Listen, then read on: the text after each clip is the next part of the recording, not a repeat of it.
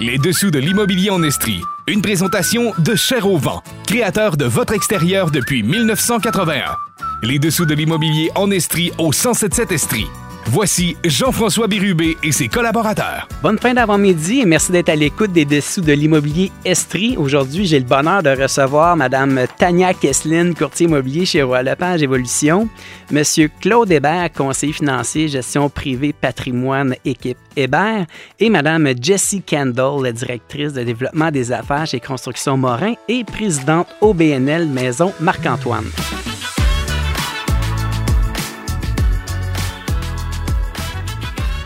Les courtiers immobiliers, Tania Kesslin, euh, chez Royal Lepage Évolution à Sherbrooke. Merci à Tania d'avoir accepté l'invitation. Ben merci à toi, JF. Ça me fait vraiment plaisir d'être euh, avec vous aujourd'hui. Exact. Ben écoute, euh, toujours des sujets d'actualité. comment ça s'est passé le marché d'automne dans la région de Sherbrooke pour toi? Ben écoute, marché d'automne, on a quand même senti un petit ralentissement, si, si, on veut, comparativement à ce qu'on a l'habitude de connaître en termes de marché d'automne, qui est à l'habitude quand même très très fort. Euh, c'est certain qu'on. Bon, évidemment, le, sujet des taux d'intérêt. Ouais, euh, taux directeur a un impact. Hein? Certainement. Quoique là, on a quand même des très bonnes nouvelles euh, dernièrement. Donc, tu sais, ça s'annonce bien. Je pense que les acheteurs étaient peut-être un petit peu plus réticents à, se disant, ben qu'est-ce, qu'est-ce qui va advenir de 2024? Donc, c'est sûr que pour ce qui est du marché, là, présentement, ben c'est ça. On a ressenti quelques, quelques ralentissements, bien que euh, plus de propriétés, par contre, sur le marché. Donc, ça, c'est vraiment euh, très bien pour ce qui est des acheteurs qui sont justement euh, présentement à la recherche. Mais malgré tout ça, les valeurs marchandes se sont maintenues. C'est ça qui est quand même surprenant. Oui. mais on a quand même aussi, dans certains cas, des promesses d'achat multiples. Oui quand même moins fréquent que qu'est-ce qu'on a connu dans le passé. C'est ça. Mais euh, tu as fait un léger survol avec les bonnes nouvelles. Euh, d'ailleurs, on a vu récemment des annonces possibles de baisse de taux d'intérêt déjà pour 2024. C'est ça, exactement. C'est encourageant. Puis, c'est, ça donne surtout un sentiment de stabilité aussi. Oui, exact. C'est l'incertitude probablement qui est venue impacter notre marché d'automne. Absolument. Mais comme tu l'as dit, ben, la bonne nouvelle pour les propriétaires puis les, les gens qui pensent vendre éventuellement, ben, les valeurs sont vraiment rester où est-ce qu'elles étaient. Donc, euh, c'est quand même très positif. Plus, ce qu'on peut voir aussi, c'est que certaines maisons se vendent bien, mais les délais de vente sont plus longs aussi. Oui, bien, tu sais, il faut dire que, tu sais, ce qu'on a connu, c'était on va se le dire, assez exceptionnel. de, de, des maisons qui se vendent en une semaine. Je veux dire, on n'a jamais vécu ça. Donc, je pense qu'on est vraiment vers un retour à la normale, c'est-à-dire de propriétés qui vont peut-être se vendre en deux semaines, peut-être en deux mois, tu sais, quelque chose comme ça. Là. Donc là, c'est là que ça va devenir important pour les gens qui souhaitent préparer la mise en vente, de bien préparer la propriété. Oui. Euh, puis là, on parle de préparation. On peut aller aussi loin que préparer le certificat de localisation, oui. qui a un délai qui est de production, qui est quand même en semaine et parfois même en mois. Oui. Tout dépendamment des régions. C'est ça. Puis qu'est-ce que moi, je remarque beaucoup aussi, c'est que là, comme on a plus de propriétés disponibles sur le marché, ben c'est important pour un propriétaire de savoir se, euh, se distinguer des autres, euh, des autres offres sur le marché. En tant, que, en tant que vendeur, on veut que sa maison se démarque. Donc, euh, être prêt, justement, certificat de localisation, c'est des choses qu'on peut faire à l'avance. Et, euh, des travaux, certains des travaux, exactement, exactement. Tu sais, puis l'importance de, de, bien entretenir sa propriété, là, ça, ça va avoir un impact direct sur la vente de votre maison. Parce que si on prend, par exemple, deux produits très similaires, tu sais, un bungalow typique, il y en a une qui va être très, très bien entretenue, puis l'autre qui va peut-être nécessiter quelques travaux, ou, tu sais, on voit que l'entretien n'a peut-être pas été tout à fait au point, ben tu vas être d'accord avec moi, c'est sûr et certain qu'il y en a une des deux qui va se vendre plus rapidement. Oui, exact. Là, on peut avoir deux types de, travaux à figurer. Souvent, on va, avoir, on va avoir, par exemple, la réparation qu'on considère mhm. nécessaire dans le cadre d'une mise en vente. Et aussi la préparation esthétique, qu'on va vraiment appeler là, dans le commun des jargons le home staging. Oui. Puis ça, d'ailleurs, je pense que le home staging, c'est une de tes passions. Hein? Absolument. On pourrait en parler longtemps. moi, je me suis bloqué deux heures dans mon agenda. Fait qu'on euh, part ça. Non, c'est pas non, ben en fait, c'est que, tu sais, le home staging, on va le dire, euh, en, français, c'est la valorisation immobilière. OK? Fait en fait, ce que c'est réellement, c'est euh, si on veut mettre sa propriété, c'est de la présenter sous son meilleur jour. C'est de faire une mise en scène décorative. On va le dire comme ça. Euh, fait que là, on parle pas vraiment de travaux à faire, mais Ouais. vraiment d'y aller avec euh, actualiser peut-être le décor. Ouais. Tu sais, puis faut Peinturé. ben, peinturer, oui, ça va, tu sais, rafraîchir. Ouais. Faut vraiment se mettre ça dans l'esprit, rafraîchir. Puis, tu sais, cette étape-là de, de homestaging, ça va vraiment venir une fois que le propriétaire va avoir fait son bon ménage, épurer la maison, parce que l'élément numéro un de ce qu'on veut, c'est dépersonnaliser la maison, l'épurer. Tu sais, l'acheteur qui rentre, là, lui, ça, ça lui tente peut-être pas nécessairement de savoir que, et de voir que le propriétaire il est là depuis 20 ans puis qu'il a accumulé Ouais. du stock depuis 20 ans. Là. Ouais. Ah, Ils veulent s'imaginer dans leur propre maison Oui. et non pas dans la maison d'un autre. Absolument, absolument. Ce qu'on voit souvent, euh, tu sais, on parle par exemple des photos de famille, toutes Oui. ces choses-là. Les gens. euh, On enlève ça. on enlève ça. Puis en fait, les gens comprennent pas l'impact que lors d'une visite, l'acheteur va peut-être prendre le temps de regarder les Mhm. photos qui occupent la maison. Ça devient une distraction dans le cadre du processus de, Absolument. de, de vente de la propriété. Oui, puis tu sais, le homestaging, ça sert beaucoup justement à attirer l'œil de l'acheteur vers des éléments qui vont être importants. Euh, tu sais, euh, je pense entre autres euh, la luminosité de la Ouais, maison. Si on a des, euh, des rideaux euh, super opaques, là, mettons, dans les pièces maîtresses, ben ça coupe toute la lumière. Fait que, tu sais, ça, c'est justement des petites modifications qui peuvent être faites à faible coût. Ouais. Monsieur, madame, tout le monde est capable de le faire par eux-mêmes, mais il faut garder dans l'esprit que là, le propriétaire doit mettre son chapeau de vendeur. Ouais. C'est pas tout le monde qui est Non. capable de le faire. Hein? C'est ça, exactement. Souvent, nos- la clientèle qui nous appelle pour la mise en vente sont réticents. Parfois, même nous, en tant que professionnels, Ouais. ça devient délicat d'aborder ce sujet-là parce que les gens s'imaginent que la maison, elle est parfaite. Oui, puis c'est pas tout le monde qui y croit hein, au homestaging. Ouais, Moi, j'ai eu, Ouais. plusieurs clients, puis, tu sais, je veux pas généraliser, mais souvent, l'homme, il, il va se dire, ben voyons, tu sais, à quoi ça sert? tu sais, la, la maison, la valeur reste la même, puis c'est Parce vrai. que l'homme voit ses fins de semaine là, passer dans la préparation de la mise en Exactement. vente. Mais dites-vous, euh, chers audi- auditeurs, euh, c'est c'est souvent, là, tu sais, euh, quand on, on visite en couple, là, ben, c'est, tu sais, la madame est bien contente quand c'est beau en rentrant, là. Fait Ouais. que, tu sais, allez-y, là, là, on, y va, là. All in. Surtout, Tania, souvent, c'est les madames qui vont décider. Hein? Ben, c'est ça. T'as tout compris, JF, hein? Homme marié, c'est ça, ça paraît.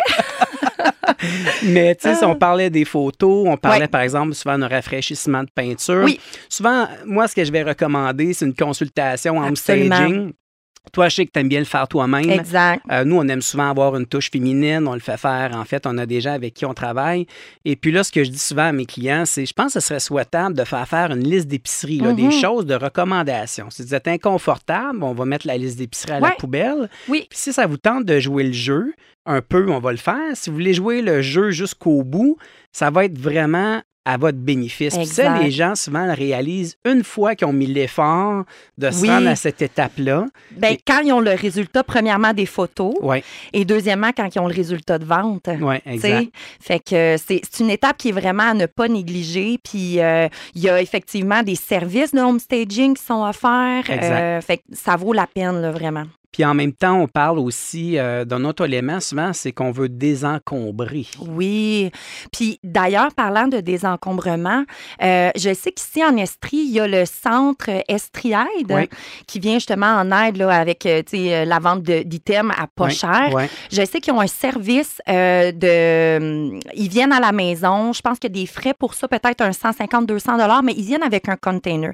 Donc là, ici, exemple, vous avez une propriété, peut-être que vous avez hérité, puis euh, bon, là, la, la maison est comme hyper encombrée. On ne sait pas quoi faire avec tout ça. Puis on se dit, ben garde, moi, je, tu sais, j'ai- j'aime mieux libérer l'espace. ben, exact. il y a des organismes pour ça, justement. Fait que, justement, désencombrement, faut garder en l'esprit aussi que on, on va déménager. Donc, automatiquement, des, des, des meubles qu'on ne se servira plus, qu'on ne pense pas déménager. euh, des fois, on a accumulé, là, je donne par exemple des revues. Là. Ouais. Ça fait 10 ans qu'on a accumulé des revues, mais ça sert à quoi de les garder? Là? Si Ouais. vous ne voulez pas les, les relire, les réutiliser, peu importe, ben c'est le temps de faire un bon ménage. C'est même pas bon pour allumer un feu. Ben non, c'est ça. C'est trop ciré. Mais mon point, Mon point. Mais en fait, si on parle de Centraide, en fait, qui vont venir chercher les items, je pense que l'époque où on mettait ça dans un conteneur puis qu'on allait porter ça dans un site d'enfouissement, c'est terminé cette époque-là. On veut donner au suivant, donner des secondes vies. Puis, tu sais, aujourd'hui, les, les marketplaces de ce monde-là, tu sais, faites justement quand vous allez dans votre processus de, de, de préparer votre propriété, ben mettez vos, vos biens à vendre, là. Tu sais, si justement, comme je disais, vous, vous savez déjà que vous les apporterez pas, là, le vieux divan dans, dans le sous-sol, vendez-le. mais ça, ça se vend pas cher. Dans Ouais. le sens que, tu sais, souvent les gens espèrent avoir un fort prix, ils vendent pas. Mais il faut mettre un prix pour les vendre. Oui, Mais si on est pour les donner, je pense des donner à une bonne cause. Avec, tu on parle souvent de la pénurie de logements. ouais. C'est impacté beaucoup par l'immigration. Oui. Même à Sherbrooke, hein, on a des familles qui arrivent, donc euh, de pouvoir avoir de l'ameublement, des électroménagers, une très forte demande. Nous, ça arrive fréquemment là, qu'on a des appels pour dire on a besoin d'électro, on a besoin Exact. vraiment d'équipement. Donc, il y a des organismes qui sont installés, qui font quand 100%. même un bon tri. Donc, ça, finalement, ça profite autant aux gens qui veulent vendre, désencombrer et à la Mhm. Faire une bonne action. Oui, finalement. exactement, exactement. Ouais. Combien de temps on peut planifier pour un home staging, selon toi, Tania? C'est certain que, tu sais, à partir de la première consultation, dépendamment de, du travail qu'il y a à faire, tu sais, c'est sûr que c'est du cas par cas, mais tu sais, on peut se planifier un bon deux semaines. Ouais, hein. Parce que, tu sais, si justement on a des pièces à rafraîchir au niveau de la Ouais. peinture, tu sais, des fois, le staging, euh, ça peut même aller jusqu'à remplacer des luminaires. Ouais. Tu sais, fait que c'est un certain travail qui va demander du temps, souvent plus de temps que d'investissement. Donc, tu sais, là, c'est à voir justement avec la disponibilité des, euh, des, des propriétaires, sinon de faire affaire peut-être avec des professionnels Ouais. à ce moment-là si on est moins habile. Mais, euh, tu sais, c'est ça. Je dirais un bon deux semaines, puis après ça, ben, c'est le temps de la prise de photo. Je pense que ce qui est important de comprendre, là, c'est que euh, pour les gens qui ont voulu vendre dans les dernières années, les propriétés se vendaient bien sans home staging, mais Ouais. les gens qui ont pris la décision quand même de faire cette préparation-là, ça leur a certainement profité. Absolument. D'où l'importance dans un marché où c'est un peu plus difficile de se démarquer dans la compétition. Crois que le marché est encore très, très bon. Euh, de- d'en faire un investissement de 2 ou 3 000 Je pense que c'est un, des, des sommes Ah, d'argent ça va être rentabilisé. Ouais, ah, c'est certain. Parce que, tu sais, c'est sûr que le produit final, euh, tu sais, on prend la même maison qui a été stagée ou qui l'a pas été, ben oui, il peut avoir un impact sur le prix de vente. Ouais. Parce que c'est sûr que elle va paraître mieux aux yeux du public. Donc, tu sais, euh, comme je le disais tantôt, euh, la comparaison entre deux propriétés, une bien entretenue et une pas, mais c'est la même chose. Une qui a été bien stagée, la peinture rafraîchie, une belle mise en marché, ça, ça vaut son pesant d'or, là. Fait que. Souvent, un un bon exemple que je donne, euh, Tania, lors des- de la préparation de mise en vente, c'est que les gens, lorsqu'on fait visiter la propriété, là, on descend l'escalier du sous-sol, c'est souvent un tapis qui est abîmé. hein, que- Classique, là. Puis le classique, puis là, je dis aux gens, ben avant la mise en vente, on va retirer le tapis, Mm. on en remettre un nouveau, ça va coûter entre 4 et 600 dollars. C'est ça. Là, les gens me disent, ouais, mais non, on fera pas ça. Des coups que l'acheteur veut mettre autre chose. Ben, c'est justement ce qu'on veut éviter. Oui. On veut éviter que l'acheteur vienne visiter puis qu'il me dise, ben Il finalement, y a des moi, travaux à faire. ouais, je vais mettre un, au lieu de mettre un tapis, je vais mettre du bois franc. Donc, dans son processus de, de- de- d'évaluation Ouais. des travaux qui va l'aider à mettre un prix sur sa promesse d'achat, ça a un impact. Il va le considérer tout de suite. Exactement. Alors que si là, il il est- il est en bon état. Puis ce qu'il faut dire aussi, là, ce que moi j'ai beaucoup remarqué, c'est qu'aujourd'hui, les acheteurs, puis principalement les, les jeunes acheteurs ou premiers acheteurs, euh, c'est moins des gens qui vont être manuels. Donc, ils vont beaucoup plus être à la recherche d'un bien qui va avoir été bien entretenu, Ouais, pas de travaux. Mais le budget vient aussi avec. hein? Absolument. Donc, souvent, Ouais. les jeunes, là, pour s'acheter un toit, là, euh, on, on étiré leur budget au maximum. Absolument. Donc là, d'avoir à mettre de l'argent supplémentaire pour apporter certains correctifs, ça, ça peut faire la différence entre un acheteur ou pas d'acheteur, finalement. Exactement. Mais c'est vraiment fascinant de voir euh, tout ça. Puis, en fait, les gens, on parle pas de décoration en home staging. Donc, les gens, parfois, me disent, je vais redécorer ma maison avant la mise en vente. C'est une mauvaise décision. Non. Puis, puis tu sais, faut, aussi pas oublier que, euh, tu sais, quand on a habité justement sa maison, mettons 15 ans, on le voit plus, là, tu sais, le, tout le potentiel ou, tu sais, ces vieilles décorations, ben justement, on enlève tout des murs. Puis la, la bonne nouvelle aussi, c'est qu'aujourd'hui, on a la technologie de pouvoir faire du staging virtuel. Exactement. Donc, que ce soit une propriété qui est vacante, donc libre, qui n'a pas d'ameublement, ou bien même une pièce qu'on veut juste redécorer plus actuellement, Ouais. ben euh, staging virtuel qui est une très bonne Mm. alternative aussi. Un élément rapidement, euh, souvent on a des situations où, euh, tu sais, on regarde par exemple, en, en certains pays vont, la- naturellement, les gens vont vider la maison, Oui. la repeinturer, mettre la maison en vente vide. Ouais. Donc, dans différentes régions, c'est différent. Euh, donc, par exemple, si vous nous écoutez puis vous êtes originaire de d'autres grands pays, là, ben peut-être que vous allez arriver au Québec avec des Ça qui sont différent, complètement oui. différents. Oui. Mais euh, c'est vraiment intéressant de discuter de tout ça. Euh, Tania Kesslin, courtier immobilier chez Royal Lepage Évolution, comment Oui. on fait pour te rejoindre si Ben, on veut jaser écoutez, avec toi? oui, notre site internet groupekesslin.com. Sinon, ben, directement via notre agence, ça va nous faire plaisir de partager avec vous. Merci beaucoup, Tania. Plaisir.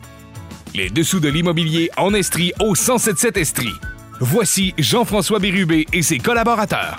Il est conseiller financier gestion privée euh, chez euh, Investors, équipe Hébert. Claude, merci, Claude Hébert, d'avoir accepté mon invitation. Ben, merci beaucoup. Écoute, euh, j'aime bien m'entourer de professionnels. Euh, toi, en tant que conseiller, tu vois toutes sortes de situations, souvent parfois même trop tard, des clients qui se présentent euh, chez vous. Je pense qu'on avait un sujet quand même intéressant à aborder ce matin. Exactement. Donc, faire affaire avec des professionnels, des fois, coûte moins cher que d'essayer de le faire par soi-même. Ouais. Euh, J'ai un exemple, on parle de la pandémie, un Montréalais qui a vendu euh, son condo dans, Griffin, dans Griffintown, fait un profit de 100 000, euh, arrive en région, contacte pas d'agent pour acheter une maison, fait des surenchères, met son 100 000 sur la maison complet. Donc, achète une maison qui selon moi, valable environ 500, 525, mais il y veut tellement, j'ai fait un profit, je vais la mettre dessus. Euh, prends un taux variable à 1,8. Va avoir des paiements d'environ euh, 2069 Ouais. Bon, euh, on se réveille deux ans plus tard avec un taux variable à 6,5 avec des paiements de 3350. Ouais. Le jeune homme arrive plus, euh, un peu paniqué, essaie de vendre sa maison par lui-même parce qu'il ne veut pas payer de commission, Ouais. mais en même temps, reçoit des offres un peu ridicules. Euh, cette personne-là, je la connais pas, mais c'est un, client qui a acheté la maison qui nous a compté ça. Donc, à un moment donné, fait appel à un agent. L'agent met la maison, euh, la présente bien. Euh, en fin de compte, euh, mon client jette la maison pour 500 000. Donc, le- la personne devait, on va dire, grosso modo, on va dire 470 000 sur la maison. Un coup, la commission payée, il en reste moins dans les poches. Puis là, on se rend compte qu'il a mis 100 000. Donc, il y a une perte d'environ 85 000 parce qu'il n'a pas fait affaire avec quelqu'un qui était pour le conseiller. 85 000 d'argent net d'impôt, c'est de l'argent, là. Perdu, là. Perdu. Exactement. Donc, euh, lui a acheté sans condition puisqu'il savait qu'il était Ouais. préapprouvé, pas d'inspection. Donc là, mon client, lui, dans le fond, c'est si jamais il y a des vices cachés, Ouais. il revient contre ce, ce- ce- cet acheteur-là seulement. là. Lui, il ne peut pas aller par en haut. là. Ouais. Donc, en plus d'avoir perdu 85 000, on va dire, là, il se ramasse avec euh, tous les risques de poursuite. Ouais. Donc, euh, ça, c'est très, très euh, risqué. C'est pas quelque chose que je suggère là, à ma Moi, je vois vraiment ça étape par étape. Là. En fait, souvent, ce qui arrive, c'est que, que ce soit Griffintown, Toronto, des grands centres très actifs, les gens, en fait, vendent dans des conditions exceptionnelles, font des profits exceptionnels, on pourrait dire de l'argent facile, puis s'imaginent que c'est copie conforme dans tous les secteurs. Donc, probablement que cette personne-là, sur euh, l'impulsion, euh, l'enthousiasme du profit euh, fait rapidement, a sous-estimé le marché là où il pensait investir. Il n'a pas fait ses devoirs. Aucunement. Puis, de ce que j'avais compris là, avec les, les conversations que j'ai eues avec mon client, c'est que cette personne-là était un peu tannée là, du centre urbain. Ouais. A trouvé une belle maison avec un grand terrain à North Le Atlantic. classique de la pandémie. Exactement. Mais là, le problème, là, c'est que tu es habitué là, de sortir ton chien, pas d'entretien. Là, un grand terrain, il faut que tu donnes le chat. Ouais. Il faut faire le gazon. Ouais. Euh, Il y a un entretien minimal sur la maison aussi qu'il faut que tu défrayes de tes poches. Donc, euh, sans agent d'immeuble qui t'explique pas tout ça, Ouais. ça devient assez euh, périlleux. Là, donc. En fait, l'objectif, on parle de courtier immobilier, je pense que l'intention là-dedans, c'est d'avoir une idée juste de la valeur marchande de ce qu'on achète et probablement aussi de comprendre dans les 10 ou 15 dernières années l'évolution du marché que les gens vont, vont investir. Tu sais, on prend par exemple les bords de l'eau. On le sait que c'est souvent des marchés qui vont être un peu plus évolutifs, mais vu qu'on est vraiment sur une portion de terrain limitée, la pression peut toujours être plus constante, donc les valeurs se maintenir. Mais dans le cadre de transactions, par exemple, de, de, de propriété propriétés un peu plus à la campagne, le gentleman farmer, c'est des marchés qui sont très cycliques. Donc, ça prend vraiment un profil d'acheteur qui va mettre ces, sommes d'argent pour être capable de faire l'acquisition de ces maisons-là. Exactement. Puis je pense que ça a été comme un peu une mode. Les gens qui voulaient partir, les, grands centres ruraux, puis venir, en, on va dire, en campagne près de la ville.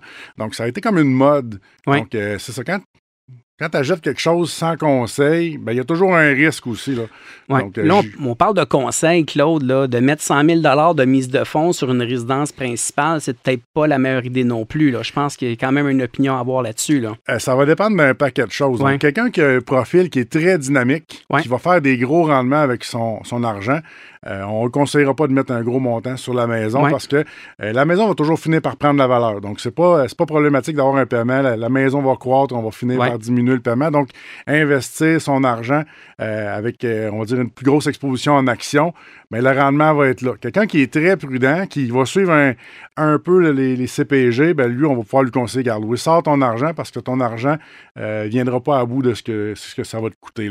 Donc, les situations sont vraiment, je te dirais, là, Cas par cas. Cas par cas, exactement. Il n'y a, pas de, a pas de solution miracle là-dedans. Donc, en tant que planificateur ou conseiller financier, Claude, toi, tu te prends le profil. La personnalité, en fait, va définir le, type de financement ou des conseils financiers, je pense, que les gens devraient, doivent utiliser. Exactement. Puis, euh, il y a l'ABD, tu sais, l'ABD, c'est 39% de ton salaire qui doit servir maximalement pour te loger. 44% total l'ADT pour euh, ta maison et tes dettes.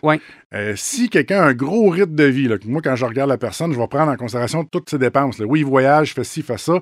Est-ce qu'il y a de la place pour 40% pour la maison? Si la réponse est non, je vais lui dire, ben, t'es peut-être pas dû pour une maison si grosse. Regarde quelque chose de plus petit que tu vas garder si jamais il y a des hausses.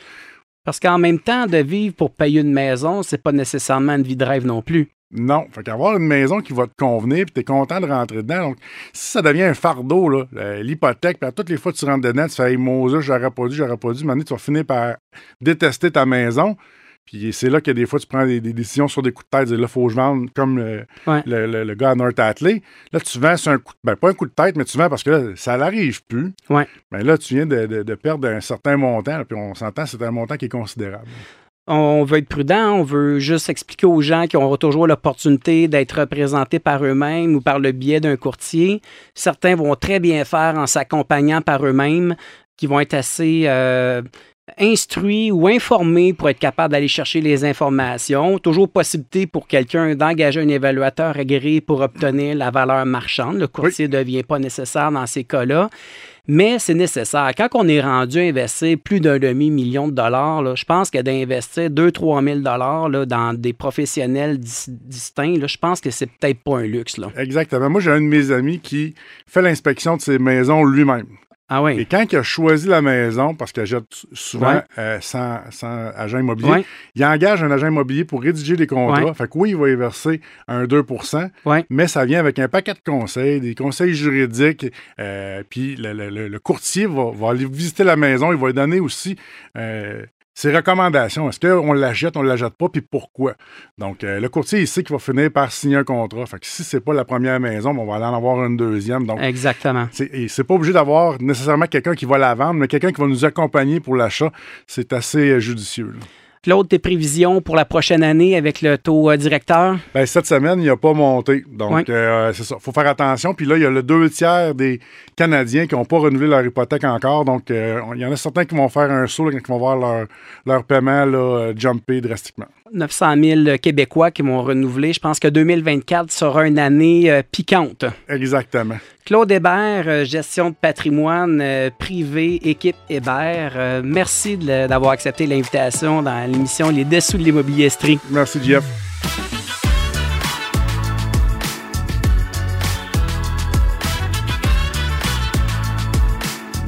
Elle est directrice au développement des affaires chez Construction Morin, Jessie Kendall. Euh, merci d'avoir accepté la deuxième invitation euh, à notre émission Les Dessous de l'immobilier Merci, Jean-François, ça me fait plaisir. La dernière fois, quand on s'était rencontrés, euh, on avait échangé sur un scoop que vous alliez annoncer dans le cadre de tes fonctions chez Construction Morin. Veux-tu juste m'expliquer ou nous donner un peu d'informations sur ce que vous avez annoncé en grande pompe dernièrement? Oui, absolument. Ben, en fait, euh, je suis au développement des affaires chez Construction Morin, mais je suis aussi présidente de l'organisme Maison Marc-Antoine, un projet sur lequel on travaille depuis trois ans. Et euh, lundi dernier, en fait, c'était la, la, pelletée de terre officielle, donc le coup d'envoi pour euh, notre, notre beau projet social. Ah, c'est vraiment super. En fait, on, ça fait longtemps qu'on entend parler, là, ça a été officiel. Et puis, en fait, comme on se parlait un petit peu d'entrée de jeu avant l'émission, ce qu'on aimerait faire, en fait, c'est d'expliquer un peu aux auditeurs que y aurait peut-être éventuellement un intérêt pour faire un projet similaire parce qu'on a, par exemple, euh, euh, Véronique Cloutier, je pense euh, à elle, exemple, qui a différents projets qui peuvent être un peu similaires à ce que vous avez mis en place. Je pense que vous avez quand même rencontré beaucoup d'obstacles. Je pense que tu me disais aussi d'entrée de jeu que certaines personnes vous avaient dit que ça allait prendre peut-être sept ans à mettre en place. Raconte-nous un peu le début, début de, de ce processus-là. Oui, en fait, ben, quand j'ai rencontré euh, Luc Morin, le président de Construction Morin et son fils, euh, Pierre-Luc Morin, ils m'ont euh, ils m'ont parlé de la réalité de leur fils Marc-Antoine. Marc-Antoine Morin qui vit depuis la naissance avec une, déficience intellectuelle quand même assez importante. Et puis, euh, il me dit à quel point que c'était c'était pas facile. Hein. Euh, Marc-Antoine, c'est un jeune homme de 29 ans qui euh, a bien sûr habité avec ses parents. À un moment donné, M. Morin, sa conjointe se sont épuisés, se sont retournés vers une famille d'accueil. La, la, famille d'accueil, bon, a ses limites. Donc, il m'a vraiment dit nous, Jessie, au-delà de, Construction Morin, ce qu'on souhaiterait, c'est de mettre sur pied un organisme à but non lucratif où on pourrait euh, espérer faire la construction d'un bâtiment pour vraiment euh, aider des personnes comme mon fils. Et les euh, familles. Et les familles, vraiment, parce qu'un modèle d'hébergement qui est viable à long terme, euh, tu sais, moi, j'étais un petit peu, je, manquais un petit peu d'éducation à ce niveau-là, mais je me suis plongée vraiment tête première pour comprendre un peu leur réalité. Euh, c'est un projet à première vue qui m'intéressait énormément. Moi qui ai été euh, euh, impliqué dans différents organismes, puis il m'a dit Jessie, je pense que tu es la bonne personne pour porter ce, projet-là, ouvrir les bonnes portes. mais j'avais tellement pas idée dans quoi je m'embarquais. Je me suis dit, bon, à la base, Construction Morin est constructeur, développeur d'immeubles locatifs. puis là, après ça, il m'a parlé des résidences Mon Chez Nous, qui présentement héberge son fils. Donc, je me suis dit, ben, un plus un on part avec ça, c'est génial. On a déjà le constructeur, puis on a déjà le gestionnaire de service. Donc, tout me semblait bien aligné. Fait que, bon, mais parfait, on crée l'organisme, puis on part. Oui, alors que finalement, euh, une fois les deux pieds dans le béton, on réalise que euh, c'est pas nécessairement si facile que ça, obtenir les autorisations, obtenir les subventions.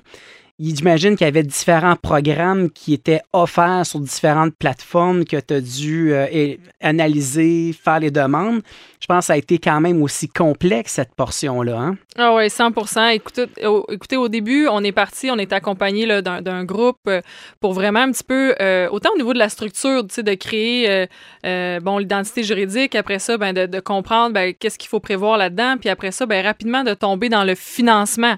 Fait que là, le financement, ben, il y a différents programmes qui existent au niveau provincial, au niveau fédéral, puis au départ, je me souviens au tout début, le groupe nous ont dit, bon, ben, écoutez, soyez patients parce qu'un projet comme ça, là, on parle d'à peu près euh, facilement euh, sept ans. Euh, puis là, je, regarde M. Morin.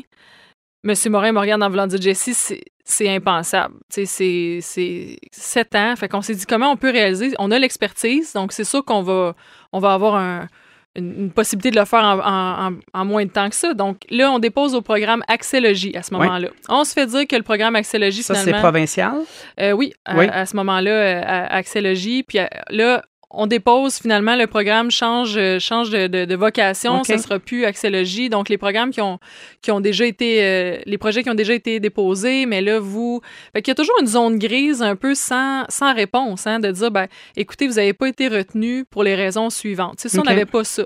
Fait que le, le, groupe avec qui on était continue de nous aider. On, on applique dans un autre programme. Finalement, l'autre programme, on est refusé aussi. Donc, on a vécu là, depuis trois ans trois refus trois refus dans trois programmes différents. Oui, exactement. Dans des paliers, on parle euh, municipal, municipal, provincial et fédéral. Oui, le dernier programme, dans le fond, c'était l'ICRL euh, au niveau du fédéral.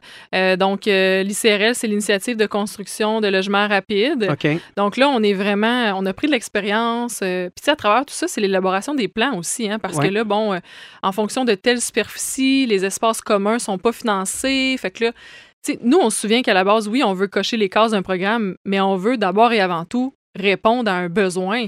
Puis on se fie vraiment sur notre partenaire, les résidences Montent chez nous, qui nous explique, ben, ça te prend des espaces communs où les, les résidents vont pouvoir se rassembler. Donc, je comprends cocher les cases pour fitter dans le programme, mais en même temps, c'est de dire ben, la, vi la viabilité à long terme, la vie à l'intérieur du bâtiment qui va être tout aussi important. Mais dis-moi, quand on parle des trois différents programmes, essentiellement, c'est la recherche de subventions qui était l'objectif. Le nœud, c'est vraiment le financement. C'est ça. Hein? Parce que je pense que un groupe de parents qui, qui arrive puis qui, est rempli de pleine volonté, c'est sûr que nous, on avait l'expertise au niveau du gestionnaire, puis on avait la, construction Morin qui, qui souhaitait le construire.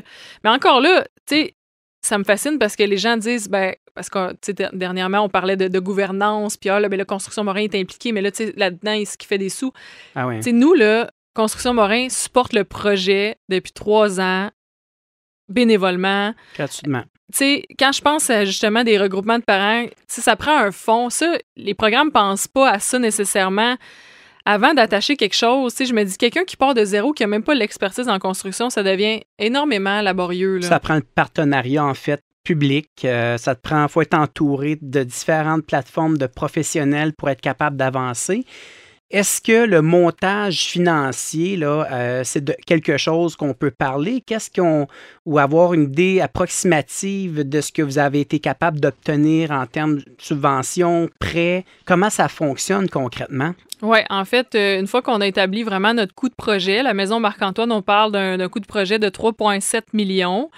Euh, il a fallu, bon, évidemment, on avait un partenariat au niveau du quartier Caisse, donc réserver notre terrain. Donc, déjà là, c'était une chance inouïe. Euh, donc, on a pu réserver notre terrain. Euh, après ça, ben, au, niveau du prix du montage, je le répète, 3,7 millions. Donc là, tu sais, faut, faut juste revenir à la base de dire, nous, on souhaite avoir des logements sociaux abordables. On s'engage dans l'abordabilité pour 35 ans, mais c'est un bâtiment neuf dans le quartier Caisse, en briques. Combien de logements? Euh, dans le fond, c'est 11 logements, 17 personnes qu'on va accueillir. Euh, nous, c'était quand même, on part vraiment du besoin de Marc-Antoine. Marc-Antoine ne voulait pas nécessairement vivre dans un une, très grande, euh, un très grand bâtiment. Donc, vraiment, on trouvait que c'est déjà quand même beaucoup de monde, 17 personnes. Donc, premier étage, des personnes qui ont quand même des, des, des limitations fonctionnelles, une déficience un peu plus importante. Un intervenante qui est là, qui assure une supervision. À temps plein? Oui, à temps plein. Et étage 2 et 3, ben, c'est des gens, dans le fond, qui sont, je dirais, un peu plus autonomes, euh, qui peuvent avoir vécu, qui, qui, peuvent avoir une limitation fonctionnelle. Donc, quelqu'un, par exemple, qui a un AVC ou euh, qui, a, qui, a une, qui, a, une, limitation quelconque, puis que lui, il a juste besoin de se faire dire, ben, tu sais, t'as-tu pris ta douche? Euh, est-ce qu'on. L'hygiène à la vie, euh, l'hygiène, l'accompagnement au niveau des activités. Là, on parle d'hébergement long terme, là. Oui, hébergement long terme. Tu sais, nous, c'est vraiment un modèle pour, pour, des personnes entre 18 ans, disons, et 65 ans. Donc, euh, c'est vraiment le modèle des résidences Mon Chez Nous qui, qui sur lequel on s'est on s'est inspiré. Puis, on le voit, là. Moi, je, je, les, je les ai vus, je les côtoie, puis on les, les, résidents, dans le fond, ils s'entraident, ils sont, sont, complémentaires dans tout ça. Donc, euh, ça, c'est vraiment intéressant. Est-ce que c'est les résidents qui vont s'occuper de leur repas, ces choses-là? ou hein? Oui, il y a un service de repas. En fait, ils peuvent, ils peuvent, euh, ils peuvent cuisiner à l'occasion. Par contre, ils ont déjà un, service de repas là, qui, est, qui est fourni euh, au niveau de l'alimentation la, dans, dans, le bâtiment. Donc, ils peuvent avoir différentes options. Mais, tu sais, ce qu'il faut comprendre, c'est que je, je, je, je, reviens sur ça, mais l'abordabilité, tu sais, le, le résident, en fait, lui, va bénéficier d'un programme de supplément au loyer. Euh, donc, qui provient des gouvernements? Oui, eh ben, en fait, c'est l'OMH. L'OMH, OK. c'est un, partenariat. Puis, ben, lui, va payer seulement une certaine portion de son revenu.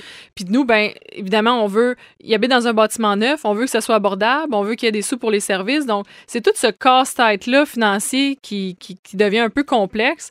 Dans un coût de projet de 3,7 millions, ben, qu'est-ce qu'on fait pour limiter? Idéalement, il faut que la construction soit 100% payée. Donc, oui, je comprends. On, tu, tu, me parlais du financement un petit peu plus tôt. Il a, il a, fallu vraiment, nous, on avait au niveau de notre montage, il fallait avoir un montant de base. On allait dire, ben, à partir de ce, montant-là, ben, là, on est capable de faire un, un montage. Donc, ça vous prenait des fonds privés pour être capable de, de, partir le projet, pour obtenir des subventions. Donc, c'est ce que ça a pris trois ans au final avec beaucoup d'efforts, beaucoup de refus. Aujourd'hui, si vous aviez à repartir un autre projet, vous seriez probablement mieux aussi.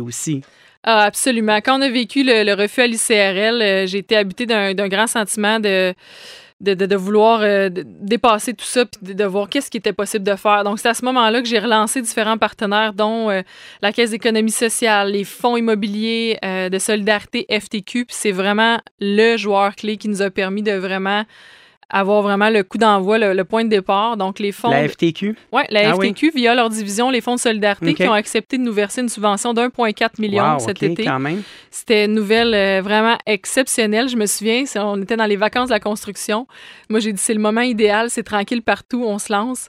Euh, puis j'ai eu le bonheur de, pouvoir. Euh, tu sais, on était sur une liste d'attente. Puis finalement, il y a certains projets qui ne se sont pas réalisés. Donc là, après ça, c'était pas terminé. Jean-François, tu l'as dit, il fallait attacher le reste. Donc, tu sais, je pense à un, partenaire comme la ville de Sherbrooke. Euh, les, fonds immobiliers nous demandent d'avoir une certaine contribution du milieu. Ouais. Donc, euh, je vais cogner à euh, la ville de Sherbrooke. Écoutez, on a un projet. Puis là, on avait vraiment différents, différentes lettres d'appui. Notre projet était béton. Là, ça fait trois ans qu'on le travaille. On a le gestionnaire, on a le développeur. Et puis là, la ville de Sherbrooke, ben, écoutez, nous, notre programme, on n'est pas dans l'élaboration. On est dans l'élaboration en ce moment. Donc, faut voir là, si c'est possible cette année. Fait là, je me disais, mon Dieu, ça, ça va être laborieux, là. Donc, euh, en fait, souvent, ce que les gens doivent comprendre, c'est que les, les, fonds externes sont prêts à investir si euh, la communauté locale appuie le projet. Donc, il faut, faut, marier, en fait, euh, tous ces morceaux-là. C'est là qu'elle est, en fait, la complexité de ce genre de dossier-là il faut être capable de les arrimer au même moment parce qu'à un moment donné, il y a une question de, excusez-moi l'anglicisme, mais de timing. Le momentum là, devient important. Puis c'est là qu'il faut que ça se passe. Fait que vous avez sûrement senti la pression sur la fin, là. Ah oui, exactement. J'allais utiliser le, même mot, le momentum, à ce moment-là précis. Puis les, fonds immobiliers nous disaient, euh, de FTQ nous disaient, ben, nous, c'est vraiment cette année qu'on serait prêt à décaisser cette subvention-là. Donc, il fallait vraiment attacher la, suite. Oui. Donc, euh, je, salue les, différents euh, élus municipaux puis euh, les gens qui nous ont qui nous ont aidés parce que je pense que tout le monde a poussé un peu dans le même sens pour dire on peut-tu euh, s'orienter vers l'objectif puis éliminer un peu toute la bureaucratie. Absolument. Donc, tout le monde a fait preuve d'une grande ouverture. Je pense que tout le monde voyait, tu sais, croyant notre projet aussi. Tu sais, c'est pas rien, là, un organisme qui part de zéro, qui s'engage dans l'abordabilité pendant 35 ans, qui a justement le gestionnaire et le constructeur. Construction Morin dans ce projet-là, -là, c'est zéro profit, Zéro frais de gestion. Là. C'est, Fait que là, Tout ton temps dans les trois dernières années, c'est, gracieuseté de l'entreprise. Oui, absolument. Mais ça prend ça. En fait, euh, c'est pas toutes les, les, les, les, comment on pourrait dire, les, les, politiques ou la philosophie des entreprises qui amènent ce, ce, ce genre de générosité-là. Donc là, premier appel de terre, vous démarrez, dans le fond, euh, livraison pour quelle date? Les résidents, en fait, les 17 résidents euh, vont entrer à la maison Marc-Antoine à l'automne 2024. Euh, donc, c'est lancé, le coup d'envoi est parti, puis Comment vous avez fait pour sélectionner parce qu'il devait avoir une liste d'attente? Oui, il y a absolument une liste d'attente à l'heure actuelle. Euh, par contre, on est, on est très ouvert à regarder euh, les, différents critères. Euh, évidemment, qu'on regarde en collaboration avec l'organisme chez nous. On veut vraiment s'assurer de répondre à des gens qui sont dans l'urgence. Hein. J'ai discuté avec les, les gens d'Issius dans les dernières semaines, puis le besoin il est, immense. C'est 1000 personnes en Estrie qui sont présentement oh! sur une liste d'attente en attente d'un hébergement supervisé. Notre clientèle, c'est vraiment la déficience intellectuelle, les gens qui ont des limitations fonctionnelles. Donc, on va prioriser, par exemple, un individu qui est, qui, est laissé à lui-même, qui, qui est en situation d'urgence, hein, parce que euh, c'est ça qui est, qui est la priorité pour nous. Puis l'objectif, Jean-François, ce serait de ne pas s'arrêter à un projet. Vous avez peut-être l'intention d'en regarder d'autres.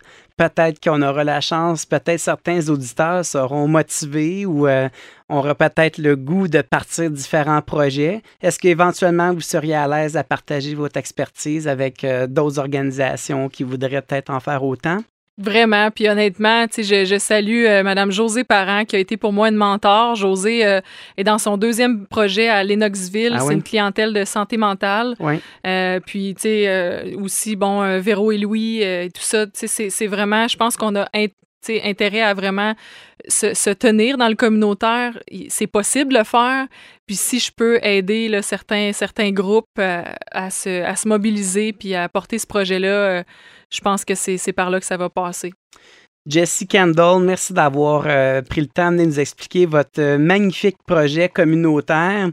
Présidente de l'OBNL Maison euh, Marc-Antoine, hein, c'est bien ça? Oui, absolument.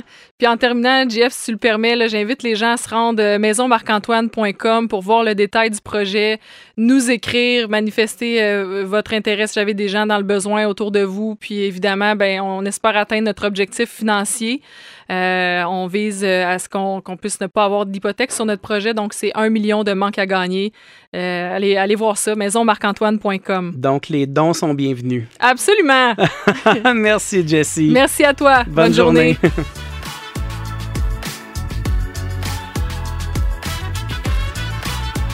C'est déjà tout pour les dessous de l'immobilier en Estrie. Un grand merci à mes collaborateurs d'aujourd'hui, Madame Tania Kesslin, courtier immobilier, Monsieur Claude Hébert, conseiller financier, et Madame Jessie Kendall, directrice de développement des affaires. On se retrouve la semaine prochaine. Les classiques 80-90 suivent à l'instant. Bonne semaine tout le monde. Les dessous de l'immobilier en Estrie. Une présentation de Cher au créateur de votre extérieur depuis 1981.